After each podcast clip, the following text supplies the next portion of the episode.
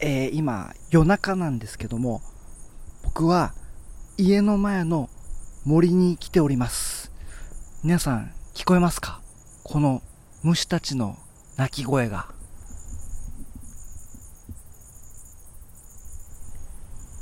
わかりますか？そう。ハエバルバンバンって言ってるんですよ。もう一度聞いてください。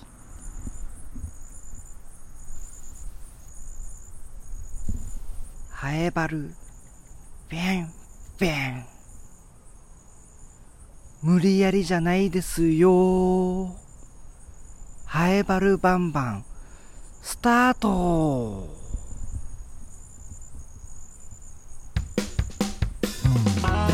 田原明則のハエバルバンバン。さあ始まりました。ハエバルバンバン9回目。イエーイ9 9 9看板さあ始まりましたいろいろね癖つけて、ま、番号を言わないと今何回目なのか忘れてしまうなということで、毎回ちょっと音に音楽に乗せて、え、言うようにしております。9、9、9カンバー、キュリー。はい、9回目でございます。今回のオープニングはですね、えー、僕の家の前に森があるんですけど、あのハエバルのね、あの、あのサザンヒルの下ら辺ですよ。あっちら辺に住んでるんですけど、大きな森があるんですね。ここなんか、すごい虫とか鳥とかが普段いっぱいいて、夜になるとね、あの虫がピーピーピーピー、チュンチュンチュンチュン、キリキリキリキリキリって鳴くんです。うん。で、梅雨時期、もう梅雨明けたんですけど、梅雨時期はもうカエルの鳴き声がすごかった。えー、そんな森に囲まれてるお家からオープニングを撮らせていただきました。いやー、よかったですね。スズムシによるハエバル、ピンピンはい。こんな感じで、まあ、人、のみならず生き物からもこのハエバルバンバンの応援をしていただこうかなと思っておりますさあこの番組はラジオ沖縄のシャゼでもあるローカルに徹せよに合わせて超ローカルなハエバル町について面白い情報や話題などを世界中に配信しようという番組でございます僕ただの秋のり去年の10月にハイバル町観光大使になりましたので、ハイバル町のことなら何でも聞いてください。お願いします。今回はですね、えー、またまた僕のプライベートスタジオ、マイカーからお送りしております。やっぱね、この季節あまりにも暑いので、ちょっとエアコンをもう常時つけさせてもらってますので、ちょっと風の音うるさいなとか、エンジン音、うーん、なってるなぁと思っても、ちょっと気にせず、ちょっとご了承ください。よろしくお願いします。ハイバルバンバンメールもお待ちしております。メールアドレス、アルファベットすべて小文字で、ハイバルアットマーク、r 沖縄 .co.jp、haebaru アットマーク、r 沖縄 .co.jp です。ハイバルのルーは R のルーはい。ハイバルバンバンツイッターもやっております。ハッシュタグつけてカタカナでバルバンとつぶやいてください。ハイバルバンバンの間を取ってますね。ハッシュタグつけてカタカナでバルバン。そしてハッシュタグつけてカタカナでラジオ漢字で沖縄と書いてつぶやいてください。よろしくお願いします。さあ、今回のメールなんですけども、たくさん届いております。ありがとうございます。イエーイはい、ではこちら行きましょう。えー、ハイバルバンバン聞いてますよということで、バルネーム、ウミンチョハルサーさん。あー、ウミンチョハルサーさん、ありがとうございます。はじめまして。ハエバルバンバン気になっていました。どんなして聞けるのかなって探していたら、ラジオクラウドでも配信されていたんですね。うん、そうなんです。ラジオクラウド、ラえー、スポティファイ、ポッドキャスト、たくさん聞けますよ、これ。うん。第1回目から駆け足で7回目まで一気に聞きましたよハエバルバンバンめっちゃ面白いすごいなこの人ウミンチョハルサーさんなんかあれですか？誰ですか？僕の親戚とかですか？うんありがとうございます。いつかお会いしたいですね。こんだけ面白いって言ってくれるなんて嬉しい。そういえば、秋のりさんが小さい頃に行っていた太陽市場で働いていましたよ。あのー、グルメの紹介するコーナーで三代目魚節さんを紹介したんですけどもこの三代目魚節はその前が、えー、っと食材館だったんですね。で食材館の前が太陽市場っていう居酒屋だったんですけどもそこで梅んち原沢さん働いてたんですか？ええー、じゃあ合ってたかもしれないですねうんハイバル店ではなかったでああじゃあ合ってないな メール今続き読んだらハイバル店ではなかったですけど合ってはいないですね。うん。すいません。早とちりです。うん。ハイバル店ではなかったんですけど、ハニーバターブレッド美味しかったですよね。聞いてて懐かしくて嬉しくなりました。はい。あれ美味しかったですよね。太陽市場って刻印がされている。バターブレッド。真四角のねキューブ型のあのバターとあと蜂蜜かかったね。美味しいこの食パンっていうんですか？あれがいいんですね。このバターかかってハニーハニーがねハニーがかかってハニーがかかってたらちょっとまた意味違ってくるのかな、うん、ハニーかかってバターかぶかかっての横に太陽市場っていう刻印がされてます。うん。地元ハイバルの辺境地上里ネタも多いから卑怯地ではないですから場所によりますけどね。どこから見るかとかによりますけどね。うん。上里の人にも兄弟にも和ジャシンカーにもいっぱい宣伝しますね。あ和ジャ和ジャされてるんですか？うん。あそっか春さって言ってるな。海んちゅであり春さうん。ぜひ。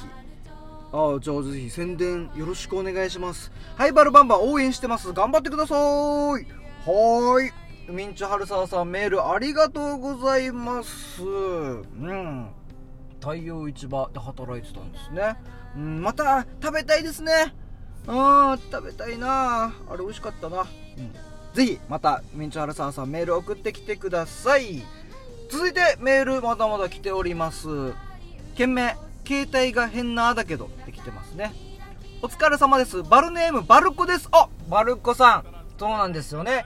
ずっとメール送ってきて、途中でメールが来なくなって、ああ、もう、ハイバルバンバンも潮時かなって あの、バルコさんにとっても潮時なのかなと思ってたら、えー、携帯が水没、水没しましたっていう連絡が来てて、ああ、だ、だから送ってこなかったんですねっていうのがあったんですけども、そのバルコさんからです。携帯にもなれないのに、今度は携帯が変です。えっと、どういうことでしょう？バルコさんが携帯に慣れても、ま、まだ慣れてないのに、携帯本人、携帯自身がちょっとおかしいってことですかね。なんでですかねなんででしょうね。このメールも送れるかも、届くかもわかりませんが、とりあえず送っておきます。あ、バルコさん届いてますよ。バルバンどうにか長続きしますように、短冊に書いておきましょうね。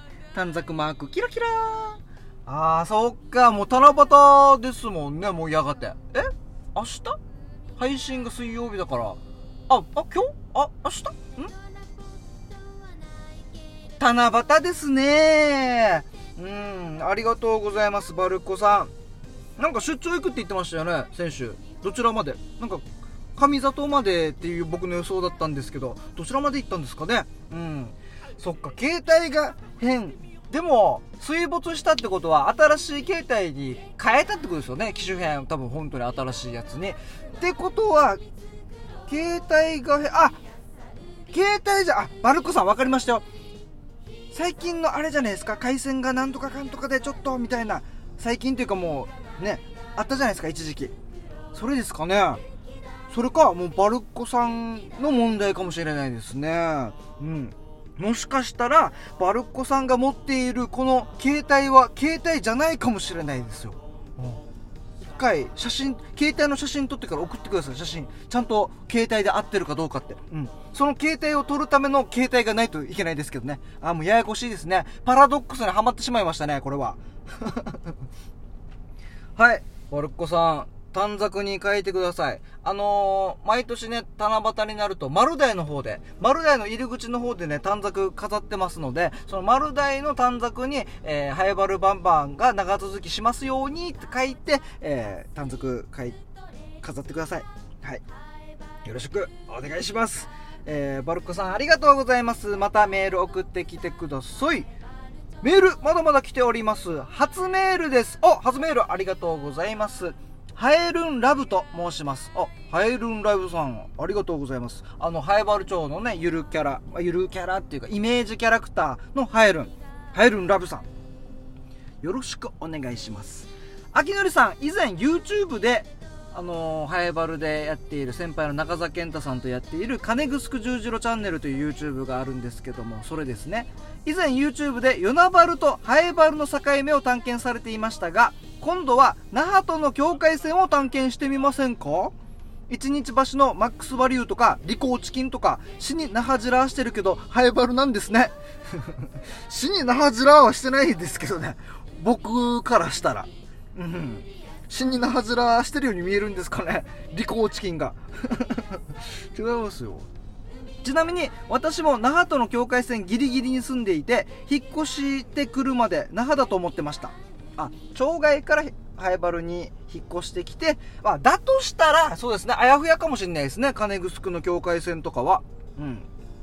かっこえー、公文書館とか南部医療センターとか。ああっちも確かに、ハエバルね、ずっといる人だったらわかりますけどね。なるほど、そういう境目もあるんですね。ハエバルは程よく都会で、程よく牛の匂いがして、生きた博物館のような場所なので、日々の発見や人の温かさにキュンです。しています。あの、あれです。ポケットから出てくるやつですかねこれ。ポケットタイプのやつですか？うん。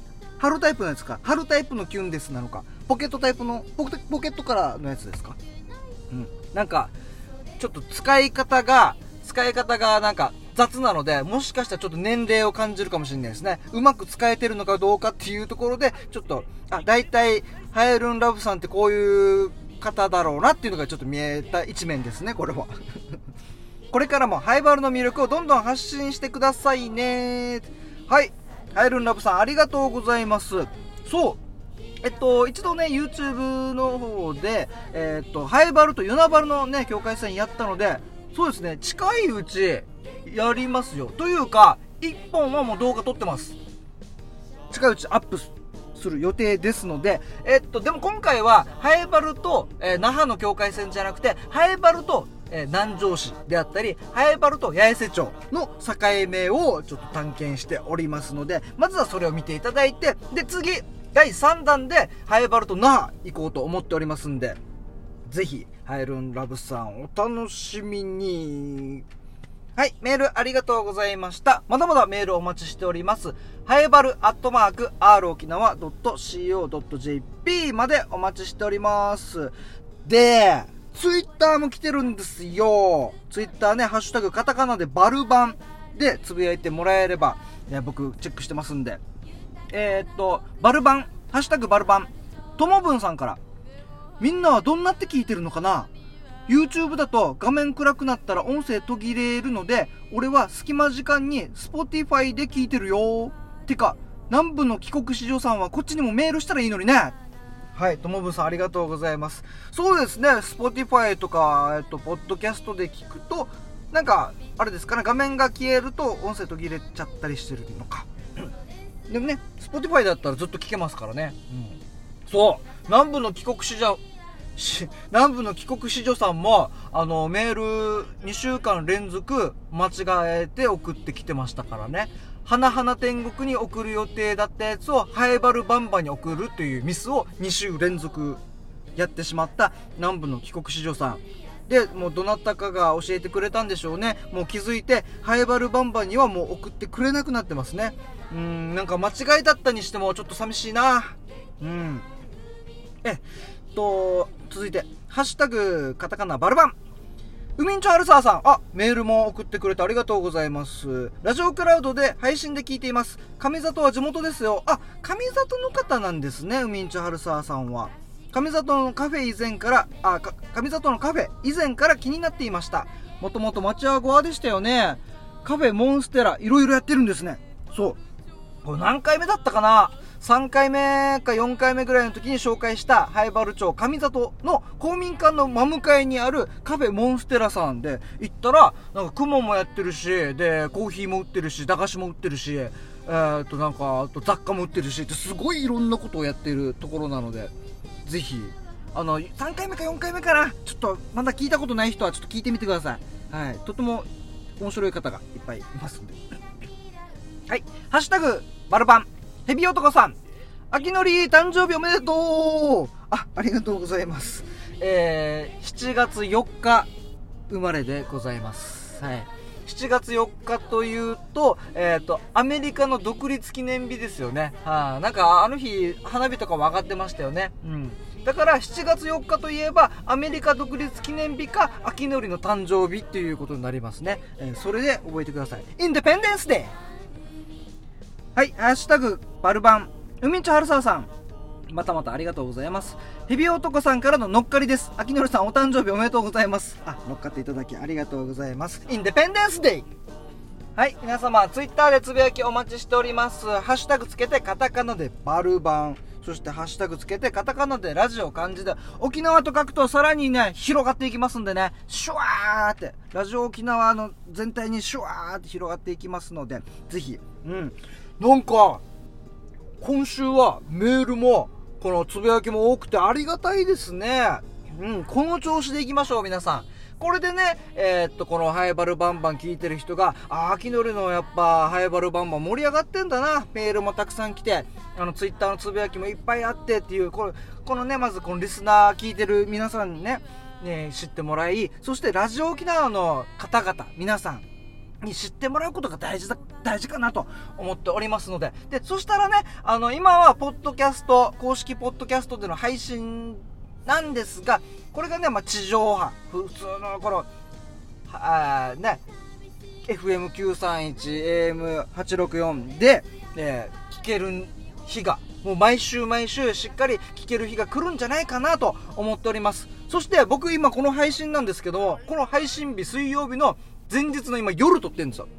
前日の夜撮ってて、さっきまであのー、特番のスナックラジオ沖縄聞いてて、えー、スナックラジオ沖縄いろんなね、あの、社交外に行って、そこでリポーターの方も行って、で、えっ、ー、と、パーソナリティがね、このスタジオで、えー、津橋一さんとミーカーさん、が2人でこうわーって楽しいトークを盛り上げるこの第3回スナックラジオ沖縄聞いててこれやっぱめちゃくちゃ面白いですねでそしてこの社交外の方々であったりねこの商工会の方々とか、いろんな皆さんがね、こうやって盛り上がってフレンドリーでっていう話も聞けて、やっぱこのスナックラジオ沖縄っていい番組だなと思いましたね。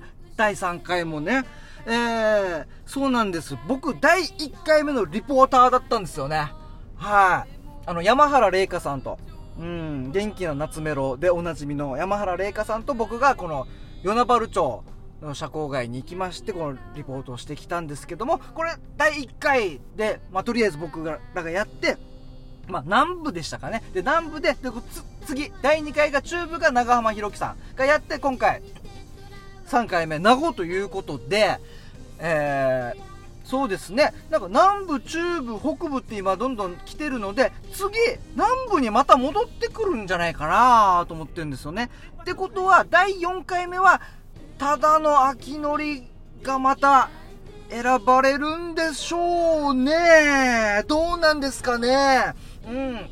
ちょっと今後の動向がとても気になるところでありますね。南部、中部、北部、南部って戻ってきたらまた、ね、あ、そっか、南部の時ってね、ただの秋のりいたから。そうだ、それはもうそら、そうでしょ、と。うん。で、もしですよ、もし、南部、中部、北部で次、離島と、離島となった場合も、僕、フットワーク相当軽いですからね。もう、面、面ぐらい。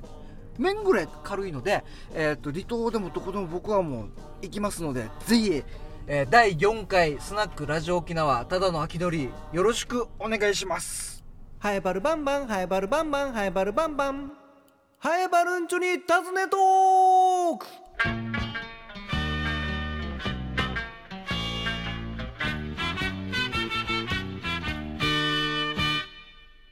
はい、このコーナーは、早原町に住んでいる人、働いている人、何かをやっている人にインタビューしていくというコーナーでございます。今回は、えー、湘南書道塾という書道の先生にお話を聞いてきました。それでは聞いてください。どうぞ。早原んちに尋ねトーク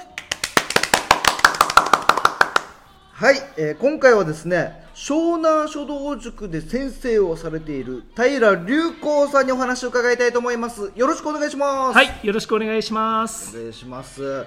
いや今湘南書道塾の方に来てるんですけどこちら場所はどちらになるんですかね？ハエバル町キャンになります。ハエバル町キャン。はい。あのー団地第一団地のところから、えーキャン向けに降りていったところですよね、はいそこから中道に行ったら入ったら。左手にある、はい。そうです。販売機の。はい。販売機。販売機今なくなってしまったんですあけど。今もないんですね、はいないです。販売機が目印だったの。目印だった。はい。書道教室になります湘南書道塾に来ているんですけど、はい。はいここの塾はもうはい。結構昔からやられてるんですか、はい。えーおよそ30年もなるかと思います。えー当時始めたですね、はい。マジキナ春会っていう先生から、はい。今引き継いで、はい。えー私が今させていただいております、これもう引き継いで平さんが引き継いでからどのぐらいになるんえーですか、10年ぐらいになると思います。10年、はい。それでも長いですね。いえいえありがとうございますでこちら湘南書道塾なんですけど、はい。もう一つあるんですよね。はい、えーもう一一箇所はですね北岡小学校近く、えー寿スイミングスクールの向かいにですね、はい。えー北岡書道塾っていうのがあります。こちらも長いんですか、そうです。こちらも長いです。えーまだここがもう30年で、もう北岡書北道塾。岡書道塾ももうそれぐらいになるかとう思います。ーん、い、やそんな長い間やってるんですね、はい、はい、30って僕と同い年。同じ年です同いね年ぐらいですよ。はいすごいですね。僕が生まれた時から。0歳児が30歳になってるっていう。平さんが、はい。このまあ、書道のせ今先生されてるじゃないですか、はいはいはい。この書道を始めたきっかけとかって、はい。い、つ頃でどういうきっかけなんあですか？書道を始めた私のきっかけは中学3年の時なんですけどおもーたまたま絵とかこういうやっぱ字書くのが好きで、はい。えー母がもし、まあ、あの遅いかもしれないけどやってみたらということでうん始めたのがすごくあのハマってですね。うん。確かになんか書道って、このずっとやってる方って小学校ぐらいからはい。やってるイメージはありますね、そうですね。ちっちゃい頃からやってる方が多かったんですけど、私の場合はもう少し遅かったんですけども、はい。もう本当にこの自分探しができたというか、うんうんうん。ありがたいなと思ってます。やっぱそれで見つけたってことは、はい。この書道の魅力っていうのを多分感じたと思うんですけど、はい。はい。どういうところにこの書道の魅力を感じたんですか、そうですね。書道の魅力っていうのは本当にたくさんありすぎて、はい。まあ一口に言うのも難しいんですけども、はい。やっぱりまず無になれる。うん。自分自身も常にこの自分の心としか戦わない世界なので、その中であのいろんな早い遅いとかそういう線を見極めながら、一生懸命まずは手本に真似忠実に真似するっていう世界の中で、無になるっていうのがなんか非常に楽しくて。うん。あ早い遅いってこの各各リズリズムですね。リズムもあるんですね。リズムもありますやっぱり。早すぎてもダメだしダメだし遅すぎてもダメだし。もダメだし。なんか止めとか払いとか。は払いとか跳ねとか、はい。そのやっぱり最初はこの基本点覚がやっぱりできるまでにすごく時間かかるんですけども、はいだけどまたこの時間がかかるこの期間っていうのがうん今となってみればすごく充実した時間だったなと思って。うんなんか忙しい時こそなんか書道をやると心が落ち着いたりとか、落ち着いたりしますね。無になるっていう全て忘れないとこの止め跳ねに集中できないので。なるほど。ちょっとでも他のこと考えてたらやっぱりできない。ちょっとやっぱずずれたり。ずれたりとか。筆がうまく運ばないとか。なるほど、なんか今日学校の先生ムカついたなとか 思いながら書いたら書いたら絶対うまくいかないですね。ちょっと羽がうまくいかなかうまくいったりとか。かなくなったり。羽がすごい跳ねてしまったりとか。その思いの分だけ先生に対する思いの分だけ。今日何かあったのって。そうですね。これ見て分かったりするんですか？見てわかりますね。この生徒のこの最近あった、はい。やっぱちょっと何かあったのかなとか、はい。い、うのはもう文字見たら、文字見たらやっぱりやっぱりあの精神が安定するっていうか心がやっぱり豊かになったら字も上手になるっていうか、はあやっぱりそういうのはあのやっぱり文字は心の鏡と昔から言われてるんですけど本当に出てくるなっていうのを私自身も自分の字見て恥ずかしながら感じてます。やっぱ字が綺麗な人っていいですもんね。そうですね。憧れるんですけど、はい。綺麗な字を書くこのコツみたいなあるんですか、あまずはですねとにかくまあお手本に忠実に、まあ、書ける、まあ、はい変な話真似をする。はいはい真似をすることからやっぱ真似ぶっていって、うん。あの物事が全部スタートしていくな、うんうんうん。そのためにはやっぱりやっぱり素直な人っていうのは、手本に忠実に書けるしこういうあの真似ができるので、うんうんうん。それがまずは第一歩、はい。やっぱ素直な心っていうのが一番大事なのかなって常に思ってますね。最初からとんがって、そうですねいや俺は俺のことやるんだみたいなことやったらうまくいかないですもんね,、ね。まずはもう忠実に素直に。素直に。うん。そこからまたちょっとオリジナリティとかはい。を出していくってことですかね,、大体中学までは書写っていう段階なんですけど、はい。高校に入ったら書道芸術っていう世界に変わっていくのでそこからはまた少し自分の個性をうん。発揮しながらはい、いく世界になってちょっと文字を崩してみたりね。崩してみたり。あえて崩すっていう手法もあるんですよね。ありますただ間違っていけないのは崩しにはちゃんと崩しのルール崩し方っていうのがあるのでそれにのっといちゃんと乗っときながらはまた自分がここはにじませたりいうんうん。ここはかすれを作ったりっていうのがまた書道芸術に入ってきます書写とは違う。すげえ。あえてこうかすれさせるっていう技術もあるんですね。ありますあります。えー。はい。じゃあ筆が大事になってきますね。そうです。筆大事ですね。うんはい。もう常に手入れをして。手入れもしながらはい。はい書いていかないといけない。でも書道って上手くなればなるほど、はい。文字が見えなくなってきますよ。読めなくなってきますよ、なんて書いてあるんだろう。サラサラサラサラサはいラって、はい。あー。ああいうのも技術ってことですね。そうですね。ああいうのももう経験やっぱりしていかないと、うん。誰でももう僕らはついついあの迷路に入るってよく言うんですけど、はい。やっぱり人は一回迷路に入って、まあ、もがき苦しんでいく中でそういう突破口が見出して、本当にうまい書綺麗な字いい文字とは何ぞやっていうのが見えてきた時にまた新たな自分の世界っていうかその楽しさっていうのが見えてきますね。もうじゃあ人生日々も勉強ですね。勉強ですね、修行ですね。なんかあの詩人の相田光夫さん。がなんかすごい崩した文字を書くじゃないですか、はいはい。でも綺麗に書こうと思ったら綺麗に書けるって書ける書ける。いうことですよね、はい。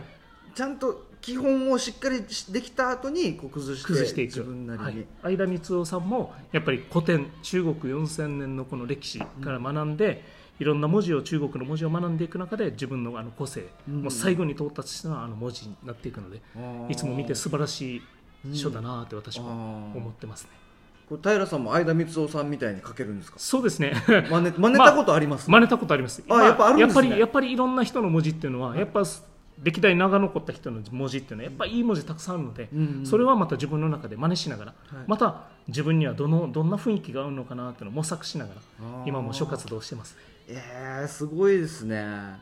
なんかこの書道をやっていくにつれてなんか何かお願いされたりとかもするんですか？あこれを書いてほしいそうですね。一番多く頼まれるのは、あのまず子供の命名とか。命名。あとはあの感謝状とか。あ表彰状とか、まずは実務的なものがはい。あの多いです。あとは名刺の名前を書いてくれませんかとか。やっぱり実務的なのから来てあとは、まあ、あの新築祝いにうん。ちょっとプレゼントしたいんですけどとか、うん。あとはあの床の間に福禄寿を書いてくれませんかとか、まあ、最近はね床の間があるお家が少なくはなってきたんですけども、うん。そうですね、はい、あの洋間にも飾れるような学問はあの作品の依頼が最近は入ってきてます、ね。えー。はい。あ今なんかラジオ体操が。ちょっとマイクに入ってるかわかんないですけど、はい。キャンで有名な有名なラジオ体操の。はい。ま毎日ですかこれ？毎日やってるみたいです。コロナからなんかスタートしたらしいですけどね。この12時20分っていうのが面白10時いです。ね20分ってよくわからない時間にラジオ体操が流れますね、はい、面白いですね。なんかそうですよね。コロナ禍でこのはい。外にみんな出る機会が出れないんで、はい。こあのキャン区内で、はい。あのラジオ体操流してお家でみんなで体操しようっていう。あーこれもなんかいい文化ですよね。そうですね、はい、あー。キャン特有の。じゃあちょっと BGM にラジオ体操もはい。聞こ聞こえるかわかんないですけどわかんないですけど。聞きながら、はい。うん、でまあ平さんこうやっていろいろずっとはい。長い間やってるんですけど、今後の目標ってありますか、あ今後はですねあのすあの目標、まあ、自分自身の目標もあるんですけども、はい。やっぱりこのハエバルを書道の町というかうん。やっぱりこの、まあ、書の町もそうなんですけど書を通して本当に子どもたちが心を磨いてですね、うん。子どもたちが本当にキラキラ輝いて、うん。まあ、あのスポーツとかはい。文化はい。ありますけども、やっぱりどうしても文化の世界っていうのはあんまりこう新聞に取り出されたりとか、うん。表に出ないっていう部分が少しあるので、うん。やっぱそういう文化が本当にこの灰原町っていうのは文化の街だと思ってますので、はい。この文化からまた子どもたちがキラキラ輝く街にしていきたいなって私も微力ながら貢献できればなと思ってます。あいいですね。もう今でもまだ多いですけどハエは 500名。そね。そのうちの半分ははい。湘南書道塾、はい。北岡書道塾、はい。でそれをさらに広げて。そうですね、うんやっぱこの礼儀とかも学べますもんねはい、やっぱ書はあの礼儀作法を重んじる世界なので、うん。まず初めに挨拶そして終わって後に挨拶をしっかりしてですね、うんあの帰っていく。やっぱその一つの礼儀作法を通してやっぱ心を磨いていくっていうかですね、人づくりをするというかそこを大事にしている世界です。ああいいですねこの書道塾随時、はい。生徒さんを募集してる？募集してます。はい。ん。もう随時あの見学も自由です。体験も自由ですので。これって年齢とか制限ありますか？あいやもうないです。今はですね大体4歳から、はい、えー上は70歳の方まで。あそうなんですね、はい。えー。これって、はい。この月謝をは払って、はい。好きな時に来るんです？それとも何曜日って決めるんですか？あえっ、と大体今大体は決めていただいて、はい。あとはもう教室空いてる時間も本当にフリーですのでいつでもなんか遊びに来る感覚ではい。あの楽しんで稽古に励んでもらえたらなと思ってまです稽古して、はい。もしあのコンテストとかそうですね。こに出して。そうです。ああえー、いいですね、はい。もううん楽しいですね。うん。確かに多いですもんね。周りなんか書道やってる人多いなと思って。ありがとうございます。うん。書道ってはい。級ですか？級から段になるんではい。すか、、9からスタートして、あの段になっていくんですけども、はい。やっぱその中でさっきあの秋野さんがおっしゃったように、はい。あの子どもたちはコンテストがたくさんあります。はい。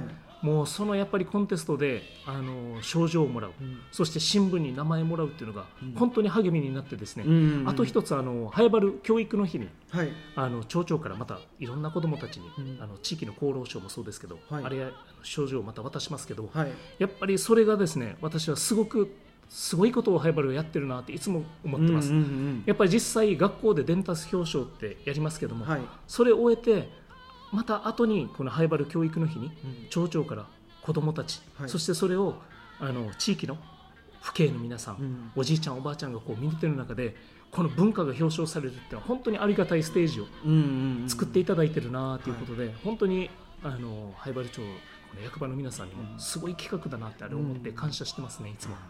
いいですね、はい。早原町としてもこうやってこの書道をやっているこの子どもたちとかいろんな年代の方はいはい、をどんどん支えていってほしいですね。そうですね。あー本当にありがたいです。ね。じゃあそのやっぱ一役を担うのが平さんだと思ってますんで、ことれからもはい頑張ってください。はい、ありがとうございます。頑張っていきますので、また皆さん今後ともよろしくお願い申し上げます。はい、えー今回お話ししていただいたのは湘南書道塾の平隆光さんでした。ありがとうございました。はい、ありがとうございました。はい、湘南書道塾の平先生にお話を伺ってきました。やっぱいいですね。書道っていうのは、この、まあもちろん字が綺麗になるっていうのもそうなんですけども、このやっぱ礼儀作法を学ぶことができる。やっぱ挨拶したりとかね、あともう、こう集中して無になって何かに取り組む。この書くことに取り組むっていうのはとっても人間としても大事なことだと思うので、やっぱ大人になるとね、ちょっといろんなこと考えすぎて注意散漫になったりとか集中できなかったりとかすると思うんですけど、やっぱ無になって何かをするっていうのはとても大事だなと思います。はい、えー湘南書道塾生徒さん随時募集しているということなので、えー、とネットでね検索者出てくると思いますのでぜひあと Facebook とか Instagram もやっております。湘南羽ばたく南。で湘南ですね。で書道塾で検索してください。よろしくお願いします。以上ハイバル町にハイバル町じゃないです。ハイバル町に尋ねトークのコーナーでした。バンバンバンバンバンバン。ハエバルバンバンバンバンバンバン。ハエバル。今週のハエバルプチ情報。ハエバル町のイメージキャラクターのハエルンの特技、高速かすり折りは、速すぎて、ゆっくりに見える。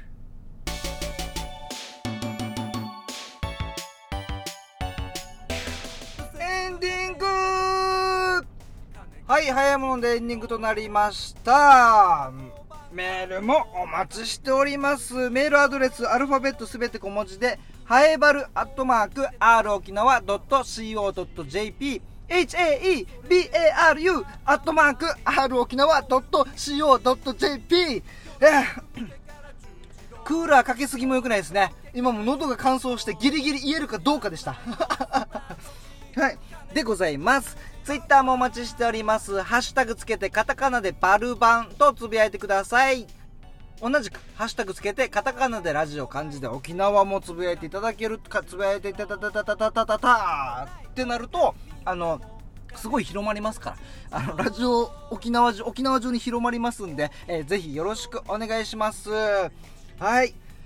またあのオープニングでね秋のりに行ってほしいところとかねあればここら辺でなんかオープニング撮ってみたらとかあとこの人インタビューいいんじゃないみたいなのあれば紹介してもらえるととても、えー助かります。いろんなね僕一人ではこのハイバルでねいろんないいいいことしてるすごい活動をしている人とか全員まではねちょっと見つけきれないので皆様からの、えーお便りお待ちしております。よろしくお願いします。こんな感じですかね。では。じゃあとではが今合わさってジャワジャワって言っちゃいましたけど。はい。また10回目もお聴きください。来週ですね。それではさようなら。バイバーイ。思ってないのにでかい人。何回会ってもでかいけど芯がしっかりしてる人。頼れる声がでかい人。ピンポンパンポン私は今日も元気です。ピンポンパンポン元気です。私は明日も元気です。